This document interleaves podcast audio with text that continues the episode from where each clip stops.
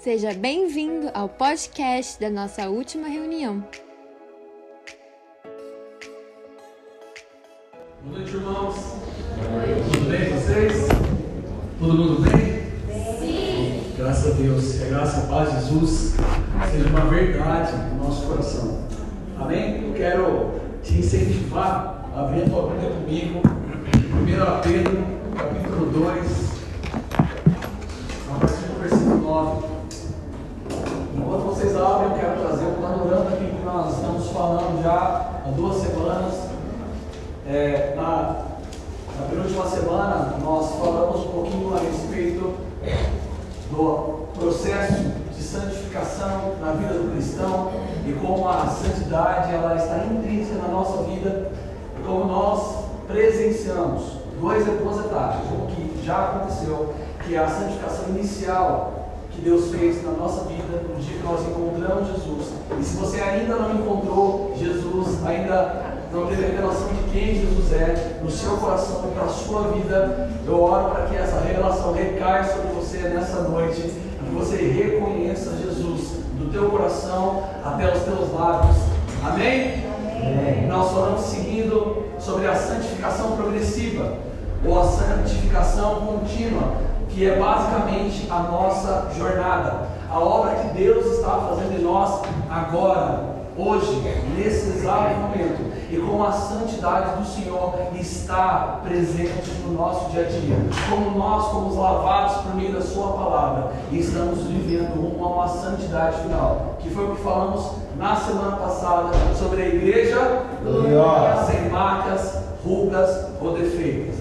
Que é a santificação final, a obra do fim dos tempos, a igreja dos últimos tempos, a igreja do fim, a igreja que Deus encontrará apresentar-se a si com o seu Filho Jesus.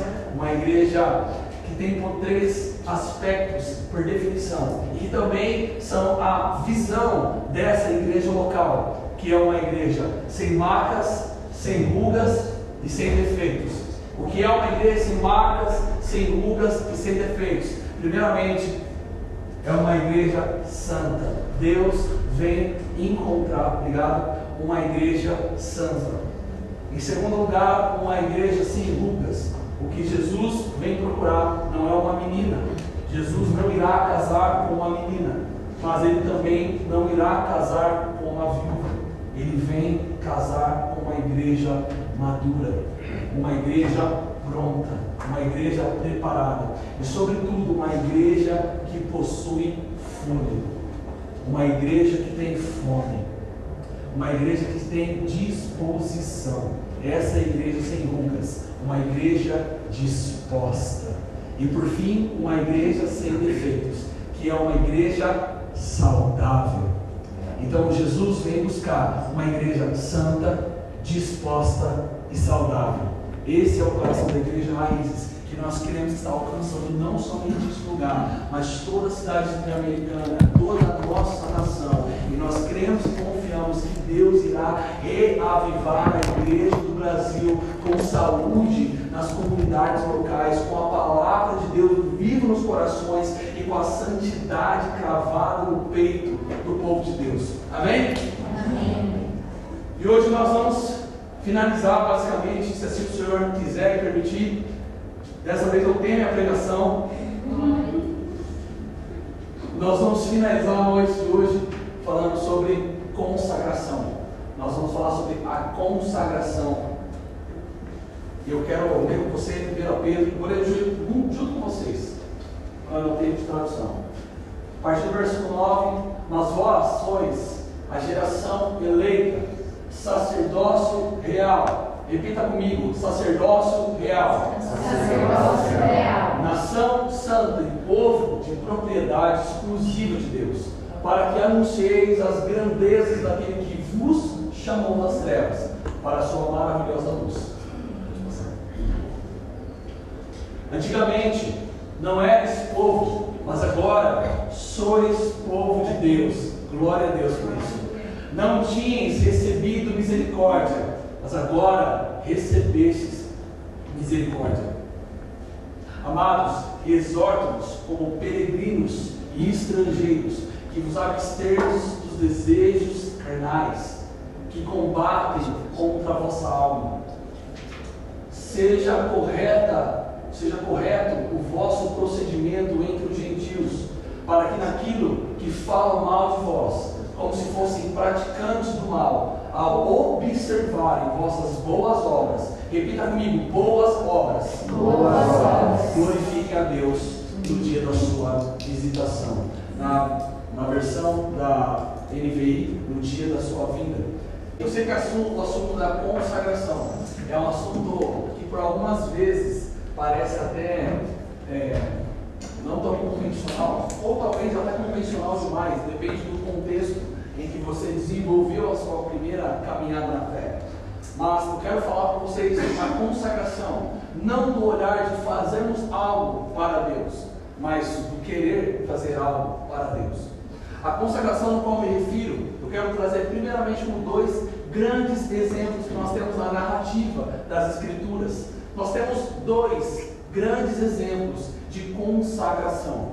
O primeiro exemplo, narrado nas Escrituras, é o exemplo do sacerdote. O sacerdote era aquele povo descendente da tribo de Levi. Mas eles não eram a tribo de Levi, eles eram o povo na tribo de Levi. Os descendentes de Arão, estes haviam sido escolhidos por Deus para serem os sacerdotes e sumo sacerdotes. Os sacerdotes eram os responsáveis pela condução da obra e do tabernáculo do serviço eclesiástico. Em outras palavras, eram os pastores da igreja, eram os levitas da igreja, eram os diáconos da igreja, e era esse povo que trabalhava para que a igreja avançasse a igreja do Antigo Testamento. Né? Então, nós temos algumas características desse trabalho, dessa consagração. E era um povo separado por Deus, exclusivamente para trabalhar para Deus. Embora não fosse uma consagração escolhida por eles, era uma consagração definida pelo Senhor. E dentro das tarefas comuns de um sacerdote, e não falando do sumo sacerdote, falando daquele que trabalhava rotineiramente como sacerdote no templo, geralmente os sacerdotes eles tinham uma escala de trabalho. E o mesmo sacerdote não trabalhava mais de um mês no mesmo serviço. Porque havia um grande número, volume de sacerdotes atuando 24 horas por dia, todos os dias da semana, no templo do Senhor. Mas na rotina daqueles que eram consagrados ao sacerdócio, uma das principais atividades deles era ao entrar no templo, ao entrar no tabernáculo, vestir vestes, vestes sagradas para ministrar naquele santuário. As vestes do sacerdote não representavam outra coisa senão o temor de Deus representado no seu serviço. Como se eles estivessem vestindo a roupa de trabalhar, o uniforme para se apresentar no corpo de Deus, na presença do Senhor, e isso era valorizado, determinado pelo próprio Deus. E não somente uma representação do temor do seu serviço, a sua consagração também tinha o trabalho de carregar o óleo da unção, aspergido em todos os utensílios do templo. Cada objeto, cada utensílio e em cada espaço do templo, seja no átrio, seja no ambiente do santo lugar, aonde os sacerdotes atuavam, ou até mesmo no santíssimo lugar, aonde o sumo sacerdote poderia entrar uma única vez no ano, todos esses ambientes eram aspergidos com o óleo da unção. O óleo da unção tinha a representação de consagrar a Deus tudo o que estava ali. Tudo que era feito pelas mãos dos artesãos era consagrado ao Senhor. E a forma de consagrar a Deus era aspergir com o óleo da unção. Então eles não somente carregavam o temor do Senhor no seu trabalho, eles carregavam também o dever de consagrar ao Senhor tudo que lhes tocava. Além disso, o sacerdote também deveria queimar o incenso diariamente no templo, mantendo as lâmpadas, ou melhor, as amêndoas, né, no castiçal, na menorá, como alguns conhecem, acesas, que é basicamente aquele candelabro com sete, com sete pontos de fogo, isso é chamado de menorá, é chamado de candelabro. E ele tinha um trabalho de manter aceso o candelabro do Senhor. E o trabalho do sacerdote de manter o fogo aceso 24 horas, sete dias por semana, deveria ser monitorado. Porque se uma das amêndoas, para quem não sabe, amêndoas é uma forma de cortar fogo. É, quando a gente vê aqueles filmes na, na media, filmes medievais, e vê alguém tocando alguma coisa com uma tocha na mão e a tocha não apaga, né? aquilo é uma amêndoa que está queimando de dentro para fora. E a amêndoa tem o papel de consumir por inteira. E o sacerdote monitoraria o seu consumo e não permitiria que acabasse o azeite dentro da amêndoa. Nós temos uma história muito conhecida por alguns, principalmente quando chega a época do Natal, que é quando os judeus vão celebrar né, a sua festa de Natal. E é onde nós conhecemos uma festividade que nós até falamos aqui em algumas oportunidades sobre Judas Macabeu como ele sobreviveu com uma amêndoa escorrida por oito dias, que poderia ser consumida por apenas um dia. Isso foi um milagre próximo do dia ali do Natal, é por isso que eles comemoram né, o Hanukkah perto dessa data. E é exatamente essa mesma amêndoa que também estava ali na menorá, né, no candelabro do templo. Mas qual é o papel desse candelabro? Era manter aceso o fogo do Espírito dentro da casa de Deus. Todos os utensílios do templo eram formados por madeira de acácia, mas todos eles eram revestidos de ouro puro. Mas havia uma única coisa, um único objeto no templo que não possuía madeira, a madeira na tipologia bíblica, para quem está estudando teologia aí, talvez vai ter alguma coisa sobre isso daí.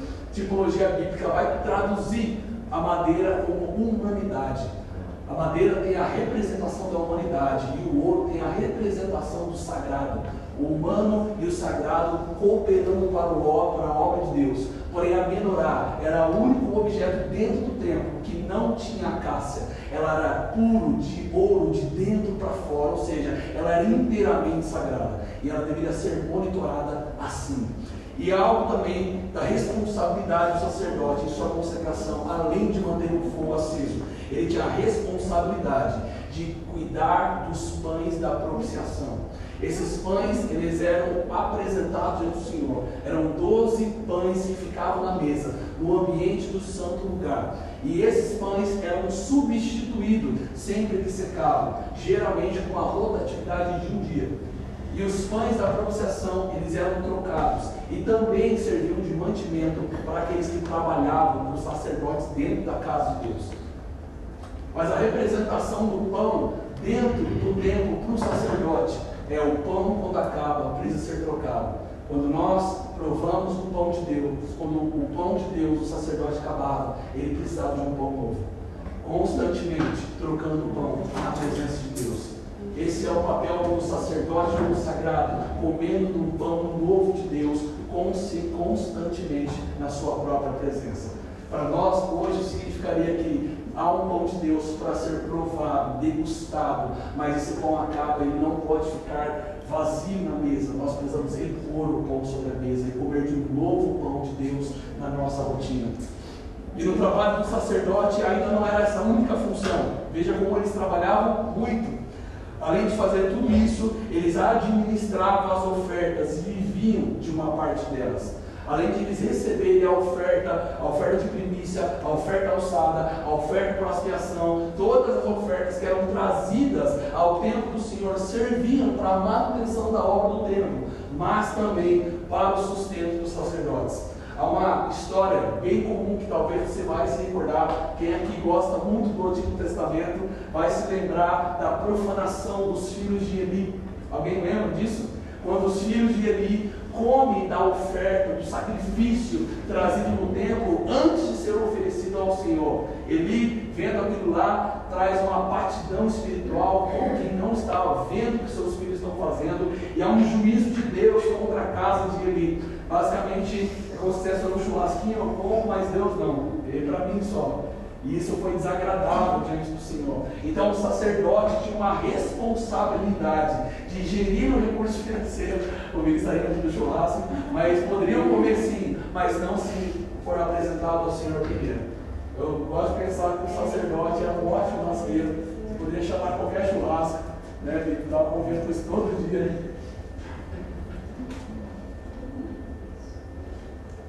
E diariamente ali administrando com muito temor na casa do Senhor. O outro papel do sacerdote, antes de oferecer qualquer sacrifício recebido como oferta, era lavar as suas mãos. Lavar as mãos do sacerdote representava que ele deveria acessar o lugar da presença de Deus com mãos limpas. Nós vamos ver Salmos, capítulo 14 também, Mateus capítulo 5, traduzindo essa mesma alegoria de forma representativa para o povo de Israel, como venham ao Senhor com mãos limpas, ou seja, estejam santos, estejam puros na presença de Deus. Então, o sacerdote, embora consagrado ao Senhor, independente da sua escolha, ele deveria viver uma vida santa, uma vida pura, e lavar suas mãos representava a santidade diante da oferta do sacrifício que seria entregue ao Senhor. E não somente isso, um dos últimos trabalhos da rotina do sacerdote era examinar os doentes e as suas impurezas para verificar se alguns doentes precisariam ficar afastados do meio do povo de Israel ou se eles poderiam se ajuntar, ou se havia acabado o dia da separação deles. Não sei se vocês sabem, mas até a mulher dos seus dias de fluxo de sangue deveria ficar separada do povo de Israel, para vocês verem o tamanho da seriedade com que Deus levava tudo isso.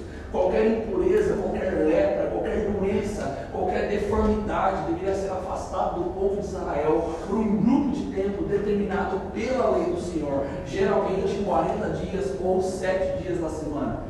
E esse trabalho era definido pelo sacerdote que monitorava. Basicamente, aquele que era consagrado ao Senhor tinha a responsabilidade de não só olhar sobre si, mas olhar também sobre o próximo. Então, essa era a rotina. Imagina só, ufa, né? Duas semanas fazendo tudo isso daqui é muita coisa, era muita coisa. E era monitorado, sobretudo, além do sumo sacerdote, pelo peso da glória de Deus. Quantos sacerdotes são narrados nas escrituras que morrem no serviço do templo por trabalharem para Deus de forma indigna, de forma com que Deus não se agradou e Deus os consumiu dentro do próprio templo. Então, realmente era um serviço temoroso, mas um serviço também feito com muita responsabilidade. O outro modelo muito comum no meio do povo de Israel de consagração, e dessa vez não era uma consagração definida pela sua família, mas uma consagração voluntária, era a consagração dos nazireus. Alguém já ouviu falar do voto nazireu aqui? Bem, o voto nazireu tem a, a, o papel de representar para um judeu, para um, um cidadão hebreu, que, embora houvessem sacerdotes trabalhando no templo, Deus abriu a permissão para alguns homens e mulheres que queriam dedicar a sua vida inteiramente ao Senhor. Eles poderiam fazer isso por meio de um voto. Esse voto ele não teria um tempo estipulado, determinado para acabar. Ele tinha tempo para começar, mas não tinha necessariamente um tempo para se encerrar. Mas quando se encerrasse quando começasse, eles precisariam oferecer uma oferta de sacrifício ao Senhor no tempo para começar e para encerrar. Daí nasce aquele hábito nosso de orar para jejuar e entregar o jejum. Né? A gente acredita que a gente precisa fazer uma entrega de jejum, é uma, um fim de jejum e um início de jejum. Isso é um prelúdio da lei que nós carregamos para dentro da nova aliança. Nós achamos, Deus, eu estou começando aqui, ó. Agora, agora é jejum. Não, Deus não está olhando necessariamente, talvez você já sofreu muito por entregar o jejum. Sabe, pessoal? Eu não está preocupado com entregar o jejum. Aí, fica com essa aí. Fica com essa aí. Você não precisava ter entregue o jejum. Ele já viu que você teria terminado. Fico imaginando assim, será que Deus está vendo? Brincadeira à parte, eu gosto muito do voto nazireu. Eu quero até pedir para o Léo, se puder, abra comigo em Números capítulo 6, verso 1. Eu vou projetar aqui, ou se você quiser anotar e abrir, pode abrir, mas eu vou agilizar para a gente poder ganhar tempo. Números capítulo 6, verso 1. E o Senhor disse a Moisés: Olha aqui, fala aos israelitas: quando alguém, homem ou mulher, fizer voto especial de Nazireu, a fim de, que, a fim de se separar para o Senhor, não beberá mais vinho, nem bebida forte, não beberá vinagre de vinho, nem vinagre de bebida forte nem bebida alguma feita da uva, nem comerá uvas frescas, nem secas. Por todos os dias do seu nazireado, não comerá coisa alguma feita de uva, nem da semente, nem de sua casca. Não passará navalha sobre a sua cabeça durante todos os dias do seu voto de nazireado. Será santo até que se cumpram os dias pelos quais tenho se separado para o Senhor, e deixará crescer o cabelo na cabeça. Não se aproximará de nenhum cadáver durante todos os dias da sua separação para o Senhor. Pode parar aí, Léo. Não se aproximará de nenhum cadáver durante todos os dias da sua separação para o Senhor. Pessoal, esses três esses três processos do nazireado, não tocar e nem beber e nem ingerir qualquer coisa relacionada a vinho, uvas ou bebidas fortes, não cortar o cabelo e não tocar em cadáveres, tinham um significado muito relevante para o hebreu daquela época. E eu vou te explicar o porquê. Primeiro que o vinho estava presente em toda festividade, toda festa do povo de Israel, em toda celebração de vitória, em todo consumo, consumo rotineiro do povo. Então imagina só, um dos, uma das alimentações que você possui em batalha está sendo retirado de você. Além de ser um consumo, uma alegria e festividade de consumo entre amigos, estava sendo retirado de você. E era uma forma de retirada voluntária por parte desses homens. O segundo aspecto, mas antes de entrar nele, eu quero dizer o que representa a uva para nós. Basicamente, não sermos dados ao vinho. No Novo Testamento, Pedro vai resumir isso aqui: não sejam dados ao vinho, mas encheios do Espírito Santo. O que ele está querendo nos traduzir para cá é não se embriaguem com as coisas deste tempo e com as alegrias deste mundo, mas como servem a presença do Espírito Santo. Vivam na vida e cultivem o óleo da presença do Espírito. Isso representaria o vinho dos dias de hoje. Mas também no toque, perdão, no corte de cabelo, de não cortar o cabelo, hoje, embora seja uma moda. Se eu chegasse aqui com corte ia ser meio estranho, mas tivesse alguém assim, né, mais jovem, mais bonitão, mais jovial, né, assim, com o assim, nossa, tá, nossa, que bonito, filho. Tá na moda, né? né? Já teve cabelão grande, os homens aqui, né? Você coberto tem o roqueiro dele aí, de cabelão, né? Aí o Léo, assim, o cabelão e tal. Hoje em dia é moda. Né? Até antigamente era moda aqueles cabelos grandes, mas nessa época ter um cabelo grande era motivo de vergonha era motivo de escândalo, motivo de opróbrio. Então deixar os cabelos compridos era como se estivessem sendo humilhados no meio do povo, no meio dos próprios homens. Imagina só o homem, homens já sabe que é aquelas beiras tenta revidar, mas você sabe que não pode não que é crente. Mas imagina só no meio de Israel, comendo aquele cara cabeludo, achando que negócio estranho demais. Mas a Bíblia vai narrar alguns dos exércitos de Israel. Fala, a Bíblia vai narrar em alguns episódios como eles lançavam as suas tranças em batalhas. Ou seja, no exército de Israel haviam muitos nazireus, homens dedicados inteiramente ao Senhor. Mas o que representaria isso para nós hoje? Em uma consagração, não cortar os cabelos, deveria representar para nós assumir uma vida sem vaidade, o abandono da vaidade. Se hoje alguém escolhesse fazer um voto nazireu e deixasse seu cabelo crescer, de nada isso importaria, porque não tem a ver com crescer do cabelo. Para aquele período tinha tudo a ver, mas para os nossos dias, tudo a ver seria nós abandonarmos qualquer espécie de vaidade nos preocupar com qualquer coisa de Deus, mas com qualquer coisa desse mundo nós abandonaríamos, deixaríamos de lado. Seria no nossos dias como hoje, se quer se importar com rede social, se quer se importar com fama, se quer se importar com sucesso, se quer se importar com a vida, importar inteiramente e totalmente para o Senhor. Isso seria a representação dos cabelos cumpridos hoje. Mas também não tocar em cadáver.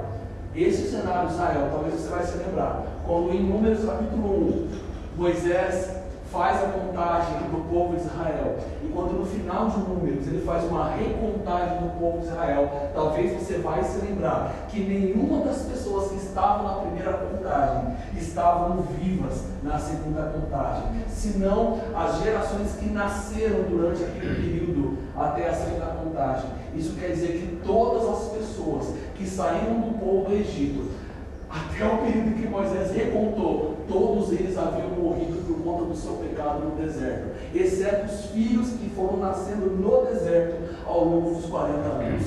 Então imagine só isso, gente. Era totalmente comum e tradicional encontrar pessoas mortas pelo caminho na jornada até Canaã.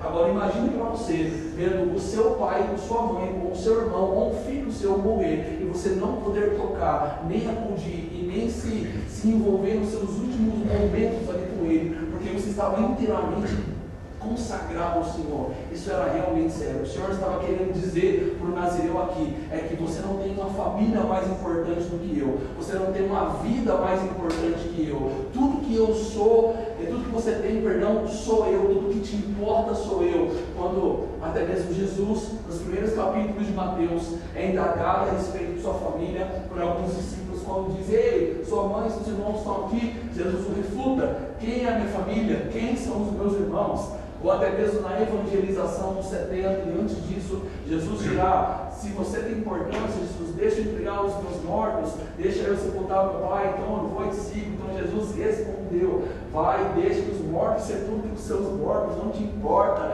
gaste a vida no Evangelho. Então, basicamente, o que nós teríamos como representação para nós no aqui e agora, não tocar em cadáveres, seria basicamente não se envolva com o pecado. Não se envolva com essa vida. Não considere nada mais importante do que a minha presença. Isso seria para nós um voto nasceu agora. Ou seja, uma vida entregue ao Espírito Santo, não dada ao vinho. Uma vida sem vaidade. E por fim, uma vida sem pecado. Isso seria um voto nazireu para alguém que estava vivendo aqueles dias. E eles faziam aqueles votos por muitos tempos, por batalhas e batalhas, com vitórias e vitórias, e provavam de um toque do Senhor. Mas, embora no meio de Israel, irmãos, havia tanta, tanta, tanta coisa acontecendo assim, voto nazireu acontecendo para quem se não era de Levi, sacerdote servindo no templo, outro morrendo no templo, outro servindo no templo, ou tentando com a cordinha amarrada com medo de morrer, né, mas servindo consagrado ao Senhor. Existe um, um, impacto no meio da história, existe um choque de realidade no meio da jornada. E esse choque acontece quando um filho de José e Maria entra na cena, nasce numa manjedoura, vive piamente o Evangelho, nasce, vive e aos 30 anos, como um bom levita e como um bom sacerdote, inicia o seu ministério. É, não sei se todos sabem, mas o sacerdote iniciava o seu ministério aos 30 anos. Jesus estava fazendo basicamente era representando um sacerdócio superior, também iniciando o seu ministério aos 30 anos de idade. E aqui nós vemos Jesus não somente cumprindo perfeitamente o papel de um sacerdote, mas cumprindo com excelência o papel de um sumo sacerdote. Jesus Diferentemente de um judeu que era da tribo de Levi e era destinado ao sacerdócio, Jesus não só cumpriu a lei, ele não só obedeceu todo o papel da lei, mas Jesus cumpriu todo o papel do sumo sacerdote.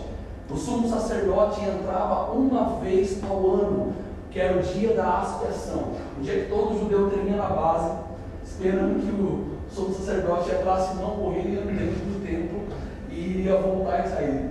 Está todo mundo perdoado. E aí poderia todo mundo respirar. Mas enquanto o sacerdote, o sacerdote não saia do templo, do santíssimo lugar, diante da mesa de ouro, diante da arca da aliança, o povo ficava trêmulo. No Evangelho, Jesus é o sumo sacerdote que entrou no santíssimo lugar e morreu pelo nosso pecado. Mesmo sem pecado. É por isso que o sacerdócio de Jesus não é segundo a lei. Porque o sacerdócio segundo a lei era homens que não tinham o Espírito Santo, mas tinham apenas uma lei e um temor do Deus Todo-Poderoso.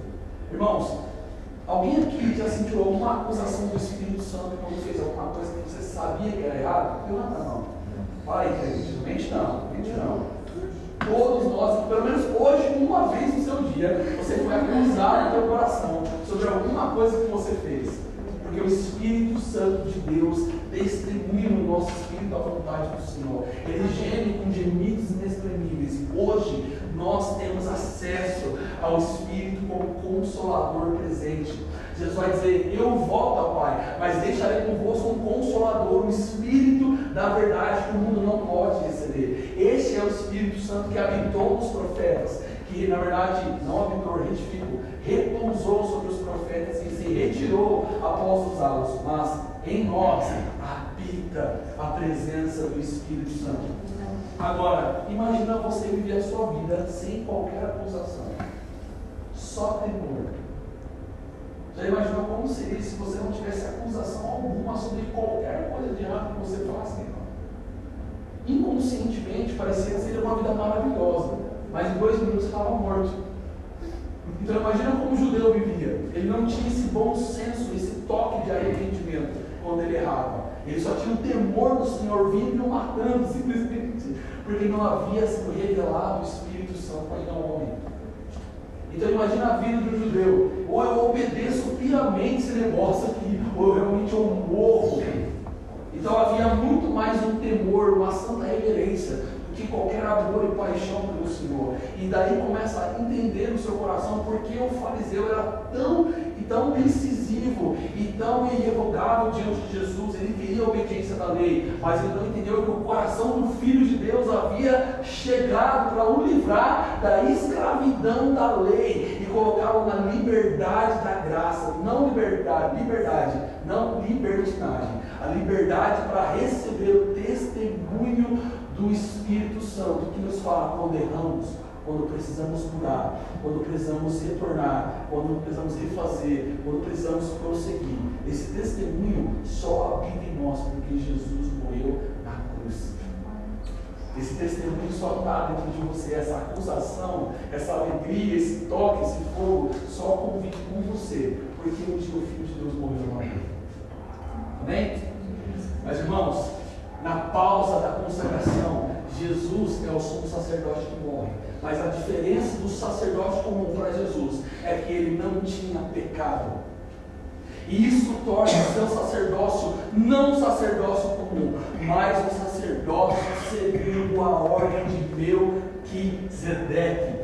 Eu vou ler para vocês Hebreus capítulo 7, versículo 17. O Léo vai projetar para vocês, mas eu já vou ler. Porquanto sobre ele é afirmado: Tu és sacerdote para sempre. Aqui se referindo a Jesus, segundo a ordem de Melquisedeque. Uma pausa para você. Quem foi Melquisedeque? Melquisedeque foi um rei e sacerdote de Salém. Salém era uma terra, na época de Abraão, situada onde hoje é o que nós chamamos de Jerusalém.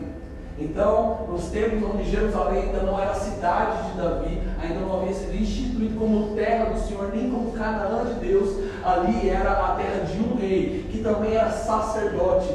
Parece que Deus tem um negócio com aquela terra, que desde sempre já instituiu um sacerdócio antes mesmo da lei, que era com Melquisedeque. E Melquisedeque servia ao Deus Adonai, ou seja, ao Deus Altíssimo. Então havia um envolvimento que não estava sobre o jugo da lei, mas só estava sobre um jugo de um reinado. Ou seja, irmãos, Jesus não é um sacerdote comum, ele também é rei. Ele excede ao sumo sacerdócio de Melquisedeque. Ou seja, Jesus e Melquisedeque não estão no mesmo patamar. Mas Melquisedeque está num patamar muito melhor que qualquer sumo sacerdote. Ou seja, Jesus está num lugar melhor que todos eles porque ele não só obedeceu melhor e mais que todos eles, mas ele permaneceu como Deus sobre o sumo sacerdócio. No verso 22, aí do, do, do Hebreus capítulo 7, vai dizer assim, verso 22, Jesus tornou-se, por isso mesmo, a garantia de uma aliança superior. O que Jesus está falando? Ele está olhando para a lei, ele está olhando para toda essa vida preocupada do judeu. Ele está falando de Jesus, garantiu uma nova aliança superior à de, à de Moisés. Ele vai continuar no verso 26, Léo, no verso 26. É de um sumo sacerdote como este que nós precisamos santo, inculpável, puro, separado de, dos pecadores, exaltado acima dos céus. Jesus, ao contrário dos outros sumos sacerdotes, ele não tem a necessidade de oferecer dia após dia. Lembra que eu falei do papel do sacerdote? Oferecer trabalho no templo dia após dia, ele não tem necessidade disso. Porque ele o fez uma vez por todas, quando a si mesmo se ofereceu. Pois a lei constitui sumos sacerdotes aos homens, ali da linhagem de Arão, que tem fraqueza, mas o juramento que veio depois da lei constitui filho perfeito para sempre. Irmãos, isso é motivo de nós darmos glória a Deus. Sabe por quê? Porque eu e você não estamos mais junto daquela lei que nos escravizava, sem a consciência do pecado, sem o entendimento de quem Jesus é e de sua obra. Pelo contrário, hoje nós temos o testemunho do Senhor. Nós não estamos vivendo um sacerdócio de escravidão, uma, uma consagração obrigatória. Talvez enquanto eu falava do sacerdócio, você admirou o trabalho dele, mas era terrível viver só com o temor do Senhor. Nós não estamos nesse jugo de temor somente, embora ele seja necessário, como nós já falamos nessa série. Mas nós vivemos hoje, irmãos, com a consciência de que houve um Filho de Deus que morreu em nosso lugar, que morreu perfeitamente um sacerdócio superior a qualquer outro que já existiu na história. E agora nós não estamos à sombra de Eli ou dos seus filhos que comem muito churrasco, nós estamos à sombra de Jesus. Nós estamos no legado de Jesus. Nós estamos no sacerdócio de Jesus. Sabe o que eu estou querendo dizer para você? Enquanto esse sumo sacerdote, nós estamos desenvolvendo um sacerdócio com Ele. Sabe por que, irmãos, nós estamos sobre o sacerdócio de Jesus? Porque diferente da lei, eu e você fomos chamados para sermos um reino de sacerdotes. Amém? O que diremos agora então? Nós admiramos todo o trabalho do sacerdote. Eu admiro todo o voto nazireu. Mas estou dizendo para vocês que tudo isso que foi provado, toda essa consagração da lei, ela não é mais obrigatória nem para mim nem para você. Porque todo o processo de consagração, toda a obra que eu executava na lei para que Deus se agradasse, Jesus fez perfeitamente no meu lugar. O que eu quero dizer para você, irmãos, não existe voto e não existe obra, não existe consagração nenhuma que você vá fazer que vai te tornar mais especial diante de Deus. Não existe obra nenhuma que você possa apresentar aos céus para que agrade o coração de Deus mais. Você já é amado, você já foi ressuscitado com Cristo por meio da obra do Filho. Não existe obra nem consagração que você realize que supere a obra do Filho de Deus nós estamos debaixo da obra do voto da consagração dele e nele estamos satisfeitos. Mas, então bateu uma incógnita na nossa cabeça agora. Estou pregando sobre consagração, não preciso me consagrar? Está meio estranho. Abre tua Bíblia comigo de novo, ali em 1 Pedro, capítulo 2, verso 9. Só o primeiro verso, Léo.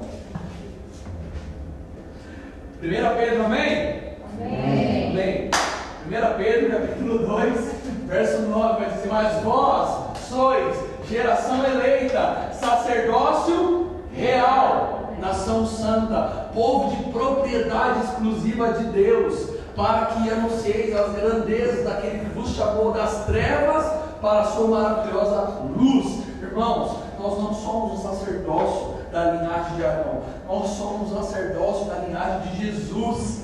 Nós fomos salvos e adotados como filho. A herança do filho nos carrega, nos carrega junto. A gente, aquele, é, igual o processo de adoção, geralmente quando é, você quer adotar uma criança, ela tem, tem outros irmãos. Né? É uma ligação que é feita com o pai, viu? Tem mais uns três aqui juntos. Né? Vai adotar um só todo mundo, tem que adotar todo mundo. É brincadeira a parte, é realmente nesse mesmo esquema que aconteceu na aliança. Mas Jesus é o filho que quis levar todo mundo, e o Pai é o que já esperava todos os filhos. Né? E a gente, por meio de Jesus, também foi adotado como filhos né? Enquanto o nosso irmão mais velho, primogênito de toda a criação, morreu no nosso lugar. Amém? Irmãos, nós temos um sacerdócio real. Qual que é a importância disso? Eu quero distinguir para você sacerdócio e reino. Sabe por quê? Porque nós estamos convivendo em uma geração que quer edificar reinos, monumentos, edificar glórias, inclusive igrejas. Mas eu preciso retificar, ou melhor, reforçar o que eu já disse nos cultos caseiros e disse novamente aqui na semana passada. Irmãos, nós vamos talvez em algum tempo, mas com certeza viveremos um movimento onde nós não vemos, não veremos novos grandes ministérios se erguendo para uma igreja gloriosa acontecer. Nós veremos igrejas fecharem e retornarem às igrejas de não. O testemunho de uma igreja gloriosa não é quando uma igreja cresce muito e fica gigante. O testemunho de uma igreja gloriosa é quando ela amadurece, todo mundo junto todo mundo cresce no mesmo lugar. Quando ela chega num pico de crescimento, de maturidade, Deus vai olhar para ela e falar assim: agora você já é maduro, volta, Jacó, e se encontra com. Porque chegou a hora de você se reconciliar. Quando nós olhamos para Jacó e Isaú, nós vemos exatamente essa cena. Jacó já tinha filhos, já estava casado com duas mulheres, já estava com um monte de filhos, com uns 12 filhos, já crescidinho, já cheio de conhecimento, já cheio de Deus. Mas Deus vai olhar para ele, para um homem já cheio de experiência, já com todos os filhos das tribos de Israel. Vai olhar para ele e falar: Agora, Jacó, a tua última missão é voltar e se reconciliar com teu irmão que você roubou a primogenitura. Nós vamos lembrar que o encontro de Jacó e Isaú é um encontro de lágrimas, de arrependimento, de perdão. Se você quer viver igreja gloriosa, pode ter certeza, irmãos, que o movimento que você vai ver não é de igrejas provando somente uma grande colheita de almas, mas é de ministério se arrependendo mais. Tá? Eu creio, isso está muito claro para um grupo muito grande, irmãos, que esse movimento vai acontecer. Amém? Mas eu quero não falar sobre isso. Eu quero falar sobre o nosso, ah, nosso, nosso sacerdócio. Fazer uma pausa do espírito aí. Agora a gente retoma. Mas por que eu estou falando um pouquinho sobre consagração voluntária, irmãos? Porque nós, embora estejamos frequentando uma geração que quer edificar um reino, um monumento, um altar, uma glória, quer dominar a sociedade, quer influenciar o governo, quer influenciar a ciência, quer influenciar a política, quer influenciar a mídia, quer influenciar a ciência. Nós estamos diante do Evangelho que quer simplesmente ao governo de Jesus, que quer amá-lo de todo o coração e abrir mão de tudo se for necessário por amor a Ele. O que eu quero dizer para vocês, irmãos, é que nós não queremos edificar um reino, mas nós queremos ser um reino de sacerdotes que dependem integralmente de Jesus sobre todas as coisas, que carecem e necessitam dele para viver e existir em todos os seus dias. Não tem a ver com edificar um reino, mas existe um reino no qual nós queremos edificar. São de homens e mulheres que vivem sob a audiência de uma só pessoa, Jesus Cristo. Este é o reino que nós queremos edificar, e esse é o reino pelo qual o Filho de Deus morreu para que ele venha. Amém? Porque eu quero dizer para vocês uma coisa, pessoal. A nossa expectativa, então, se eu não preciso me consagrar, se a lei não me obriga mais, porque eu não estou mais no junto da lei, se eu não tenho mais a necessidade de fazer um voto nazireu, porque eu não estou bebendo vinho, não estou comendo uva, não estou cortando cabelo, é, eu deixando eu crescer, não estou vivendo na lei. Por que, que eu estou pregando sobre consagração? Porque, irmãos, embora não esteja nos sendo cobrado uma consagração, Existem homens e mulheres que Deus está separando para viver sobre uma só coisa, para uma só coisa: servi-lo integralmente de todo o coração. Eu estou dizendo para vocês que, embora Deus não está nos cobrando uma consagração, como havia a obrigação ou o temor e por isso me consagrava, Deus está nos colocando o interesse de nos consagrarmos voluntariamente. E não é para que eu faça algo, para que Deus veja aqui o que eu estou me consagrando e se agrade no meu cabelo grande. Não, não tem a ver com o cabelo, não tem a ver com o que eu deixo comer. Tem a ver com uma satisfação tão inteira e completa no Senhor, que eu abandono até o que Ele não me pediu para abandonar, porque eu amo. eu abandono até o risco do pecado. Eu vou usar um exemplo para você, talvez eu seja um jovem e eu estou com uma possibilidade de cometer um monte de gafe na minha juventude. E Deus não está me julgando por nenhuma dessas áreas, porque eu não estou errando em nenhuma delas, mas eu tenho a possibilidade de errar. Mas eu assumo um compromisso com Deus de não fazer nada disso, porque eu quero, não porque Ele me cobrou, porque eu amo, porque eu me interesso pela Sua presença mais do que qualquer outra coisa. Quando nós olhamos para a primeira carta aos Coríntios, Paulo vai dar alguns conselhos aos solteiros. Solteiro já leu a primeira carta de Coríntios aqui? Você lê, você vai entender o que eu estou falando. Paulo vai falar assim: aquele que é casado tem um problemão, irmão. Sabe qual é o teu problema? O teu problema é que você deve se gastar no Senhor, mas também se consagrar para se apresentar para o teu cônjuge. E mulher, você deve servir ao Senhor, mas saiba que você vai dividir a sua carreira com a sua mulher ou com o seu esposo. E é esse o, é esse o trabalho do casamento. Mas você que está solteiro, viva inteiramente para o Senhor e não se misture com qualquer coisa desse tempo, nem com qualquer coisa dessa vida. Então há um recado aos solteiros aqui que estão solteiros. Eu espero que vocês solteiro, solteiro. Solteiro, solteiro. E aos solteiros, solteiros, eu quero dar um conselho para você. Vive inteiramente no Senhor. Gaste a sua solteirice em Jesus e não se importe com o relacionamento. Nós talvez estamos solteiros olhando quem vai ser o meu cônjuge, nós estamos olhando para Cristo como noivo. Então se importe com o Cordeiro de Deus inteiramente. E você, irmão, irmã, casada como eu, talvez você tenha o teu cônjuge mas isso não impede você de consagrar sua vida com seu cônjuge inteiramente para o Senhor, gastar o seu casamento em construir uma família para a glória de Deus, edificar um matrimônio no Senhor, para louvar, para exaltar, para bendizer o Senhor, como Josué, eu e minha casa, talvez você pode ficar na tua idolatria, mas eu e a minha casa serviremos ao Senhor, talvez nós aqui não vamos, nunca mais vamos morrer junto, nós vamos morrer junto, mas nós vamos morrer queimando por Jesus. Nós vamos morrer queimando com os olhos fixos nele. Amém? Amém? Coloque o teu casamento, irmãos, debaixo dos olhos de Jesus. Fixe os olhos do seu casamento em Jesus. Você é cônjuge, você tem um apoio do teu lado. Você, casal, você tem alguém para te ajudar se você estiver perdendo os olhos em Jesus a restaurar os seus olhos para o Senhor por meio de uma exortação. Ei, marido esposa, você está perdendo os olhos em Jesus. Vamos voltar os olhos para o Senhor. Vamos gastar a vida nele. Consagrar-nos voluntariamente. Amém? A expectativa vindoura é a de Apocalipse capítulo 1. Eu quero que você é, só leia comigo, não precisa abrir, pode anotar, Léo. Léo está sendo meu apoio aí. Vamos junto, Léo. Apocalipse capítulo 1, versos 5 e 6. Eu estou dando descanso Léo hoje. E da parte de Jesus Cristo, o primogênito dos mortos e o príncipe dos reis da terra, que é fiel testemunha, aquele que nos ama e nos libertou dos nossos pecados pelo seu sangue e nos constituiu um reino e sacerdote para Deus, para seu Pai, e a Ele seja a glória, o domínio pelos séculos dos séculos. Amém. Ele constituiu para si um reino e sacerdote, irmãos. Eu quero lembrar você é que Ele vem nas nuvens e todo olho verá. Amém. Mas os que esperam por Ele, irmãos, são estes que estão vivendo o sacerdócio voluntário ao Senhor.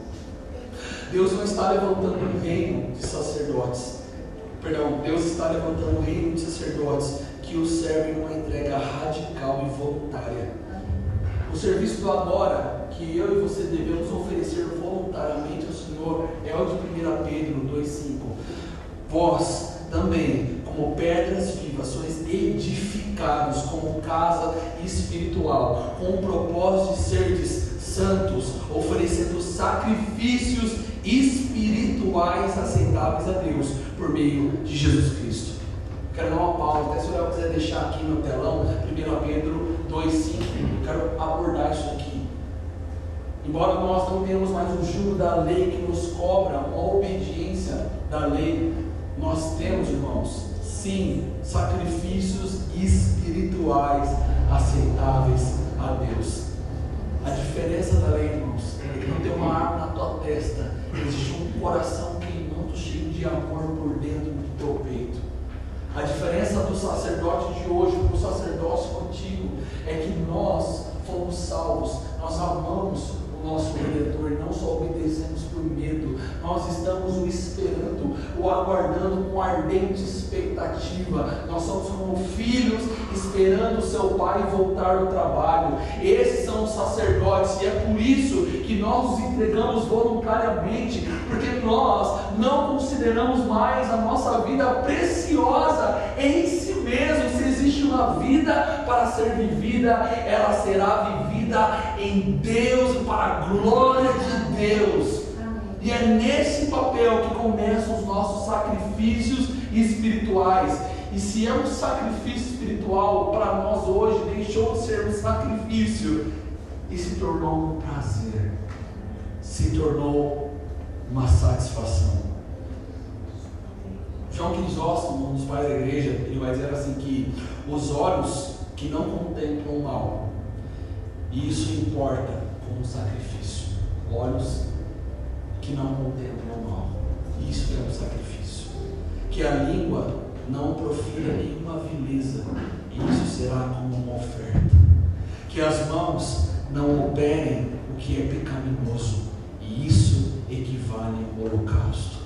Mais do que isso, devemos nos esforçar arduamente em fazer o bem. As mãos dando esmolas, a boca bendizendo aquele que nos amaldiçoou e os ouvidos prontos a dar atenção a Deus. Amém? Esse é o sacerdócio do agora. Irmãos, se existe um sacrifício aceitável, vou traduzir o sacrifício como um prazer aceitável para nós hoje, é a entrega do nosso corpo voluntariamente ao Senhor. Romanos capítulo 12, versículo 1 vai dizer assim: rogo irmãos, pela compaixão de Deus, que apresentei os vossos corpos como sacrifício vivo, santo e agradável a Deus, que é o vosso culto racional. E não sede conformados com este mundo, mas sede transformados pela renovação do seu entendimento, para que compreendeis qual seja a boa, a perfeita e a agradável vontade de Deus. Irmãos, a boa, perfeita e agradável vontade de Deus não nasce da sua vontade, ela nasce de uma entrega voluntária de você. Irmãos, eu estou falando de uma entrega do nosso corpo voluntário. É você estar colocando a sua vida à disposição do Senhor para que Ele opere o seu querer. Porque muitas das vezes a boa e perfeita agradável vontade de Deus nunca é boa para mim e para você. Nunca é boa, nunca é agradável, nem parece perfeita para mim e para você. Mas para Ele está gerando glória. Para Ele está redundando em glória. Como nós vamos ver no salmista, santificai-vos hoje, porque ainda hoje o Senhor fará maravilhas no meio de vós. Entregai vossos corpos voluntariamente, pois a vontade de Deus será boa, perfeita e agradável. Essa é a entrega por fé do nosso corpo. Eu abandono os pecados da minha mente, do meu corpo, da minha carne, crendo que uma vontade melhor, soberana e superior com a minha está sendo provada por Deus. Deus recebe o meu sacrifício voluntário por amor com um aroma suave, e isso é uma oferta para Deus.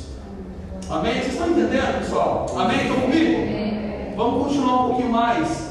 Isto é, a consagração voluntária, embora seja o correto, não é por isso que nós fazemos, mas é porque o amamos e queimamos por Ele. É porque estamos, é porque Ele está nos ajudando no processo. Nós só conseguimos entregar voluntariamente, porque nós temos auxílio do Espírito nisso. Eu, por mim mesmo, sou incapaz de me santificar. Você, por você, é incapaz de santificar você precisa do Espírito Santo para praticar uma vida entregue ao Senhor. Do Yolan, ele tem um livreto sobre consagração que é muito bom e fica vocês, uma sentada que vocês. Ele vai dizer assim: para ressuscitar com Cristo é necessário que você já esteja morto para si mesmo.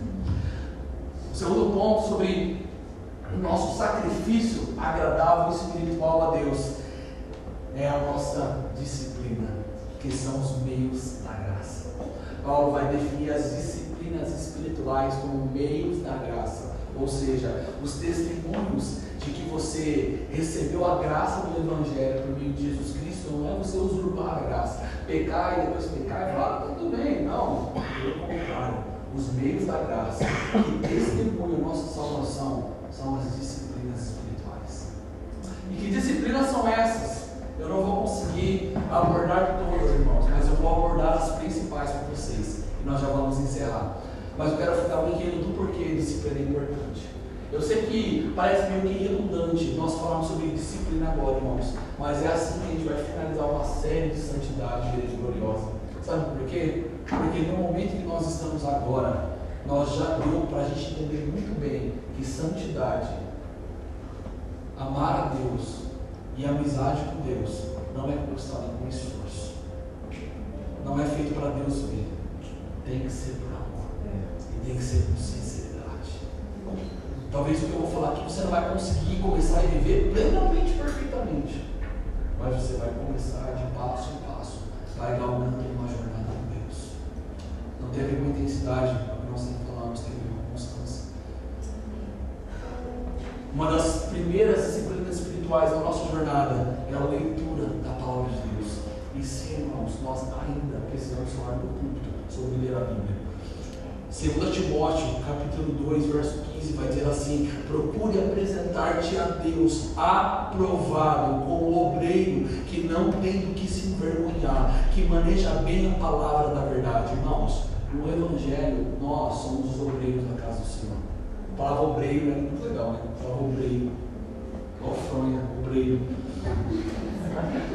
Mas nós somos os obreiros na casa de Deus. Eu e você, servos do Senhor, que hoje nós chamamos de voluntário, Paulo estava chamando na época de obreiro. Né? Nós somos os obreiros do Senhor. Né? Nós somos os obreiros da casa de Deus. Mas se você olhar hoje no teu coração, para a tua jornada, pelo menos no mínimo para os últimos dias da sua semana, você se identificaria como um obreiro aprovado? Você se identificaria como uma obreira aprovada? Irmãos, nós estamos falando sobre o voluntariado na igreja. Sabe o que nós estamos falando? Oportunidade de sermos obreiros da casa do Senhor. Obreiros da casa do Senhor. Mas quando nós somos olhados pela minha própria comunicação, embora não estamos falando de nos preocupar com a opinião do outro, mas se o outro me observa e vê em testemunho de Cristo, ou mais de uma, preciso ficar preocupado que não paras na igreja, ou para de pecar, ou não vive uma vida constante em Deus. Você causa nos irmãos a tua consagração. Não estou falando de pastoreio, estou falando de mim, do Bruno, nem do Felipe, nem do Gustavo. Entre os seus irmãos e você na comunidade, você sente que você é observado pela tua própria comunidade, um irmão que alguém precisa se preocupar, ou com aquele que pode ajudar. Pense para mim sobre isso.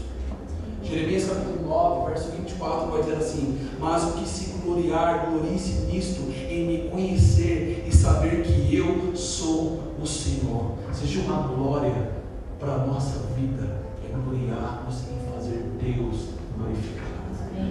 Existe uma glória para o cristão, é saber que Deus está sendo exaltado por meio da minha vida. Pode o mundo cair, eu estar tá triste, borocochô, desanimado, cabisbaixo, chateado, mas o nome de Deus não está sendo profanado, ele está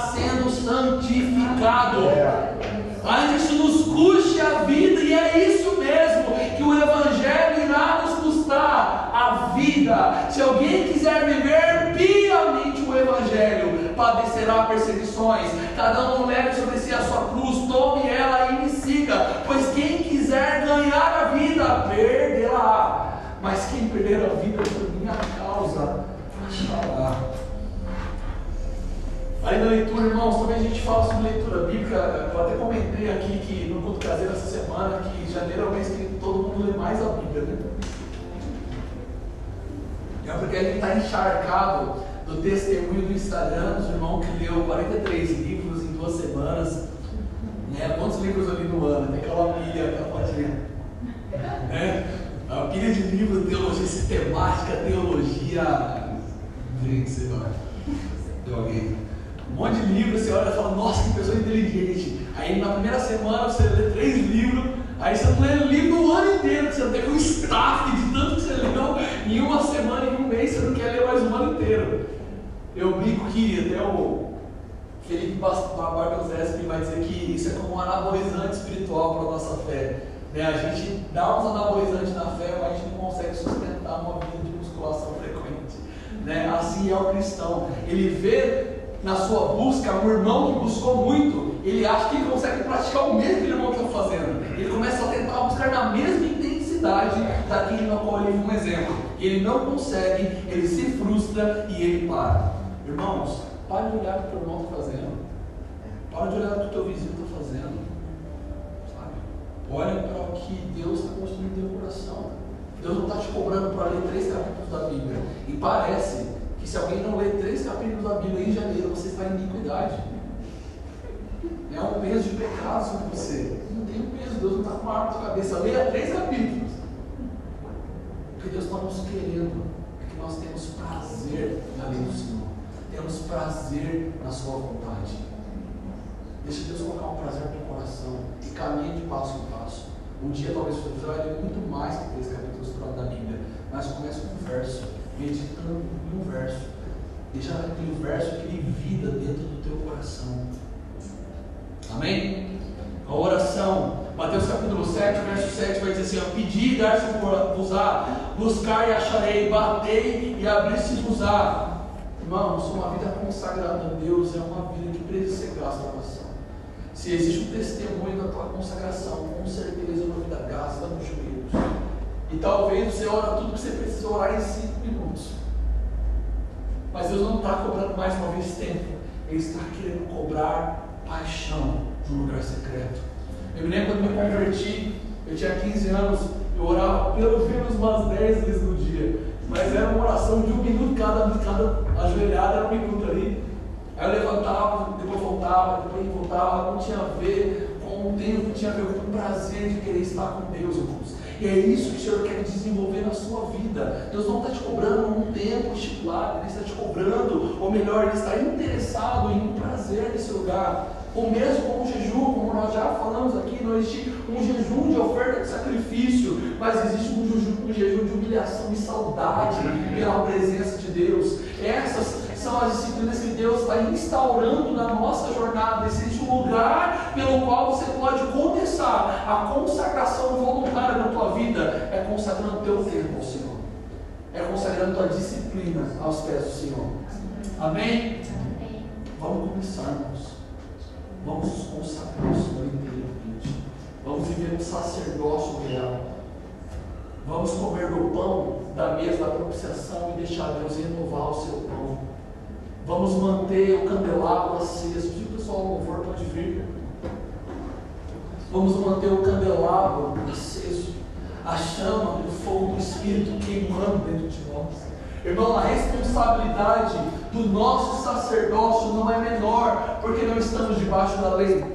Luciano Subirá diz uma frase que eu ouvi algum tempo atrás, uma pregação muito antiga, e ela me chocou muito. E ela vai dizer assim: irmãos, embora nós tenhamos sido salvos pela graça, e não existe nada que nós possamos fazer para Deus que o faça nos amar mais isso não, não o torna menos digno do nosso esforço por amor a Ele. O fato de nós não termos nada que possamos fazer para agradá-lo mais, não quer dizer que não é digno do nosso esforço da nossa santidade, da nossa dedicação, do nosso amor, da nossa leitura, do nosso jejum, do nosso temor a Ele mesmo.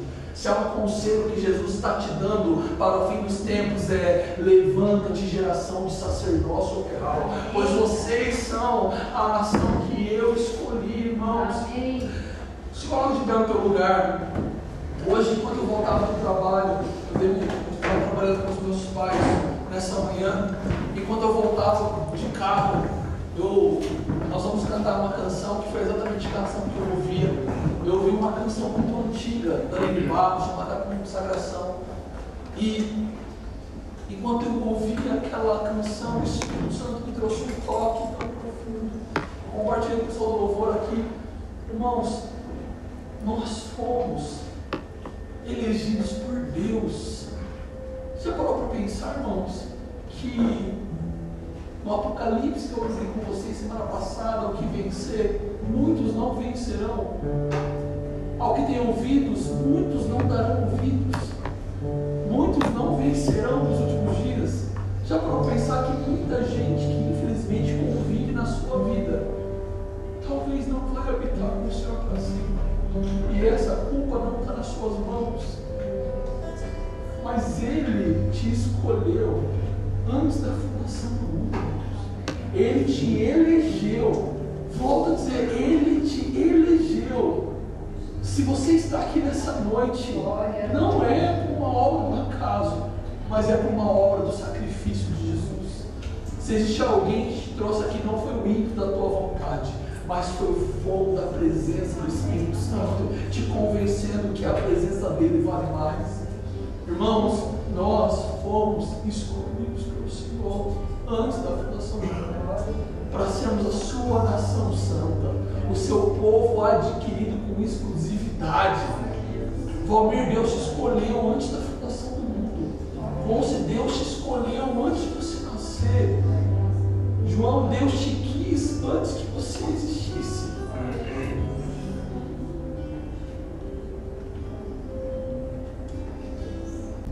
Ele morreu por uma geração de sacerdotes que estão hoje, neste tempo, nessa tenda de adoração, mas um dia terão como recompensa habitar no tabernáculo de Deus como coluna.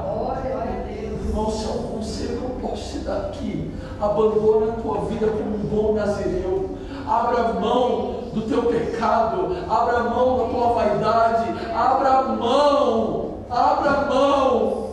Entrega o sacerdócio com temor, mas com muito amor por Senhor. Se você sido como sacerdote de Eli que está usurpando o sacerdócio, se entrega como Ana nessa noite, que consagrou Samuel, mesmo ele não sendo a tribo de Levi, e se tornou sacerdote juiz. Nessa noite, irmãos, o Espírito é o que geme como ano, para que se levante uma geração de sacerdotes que reinam com Ele.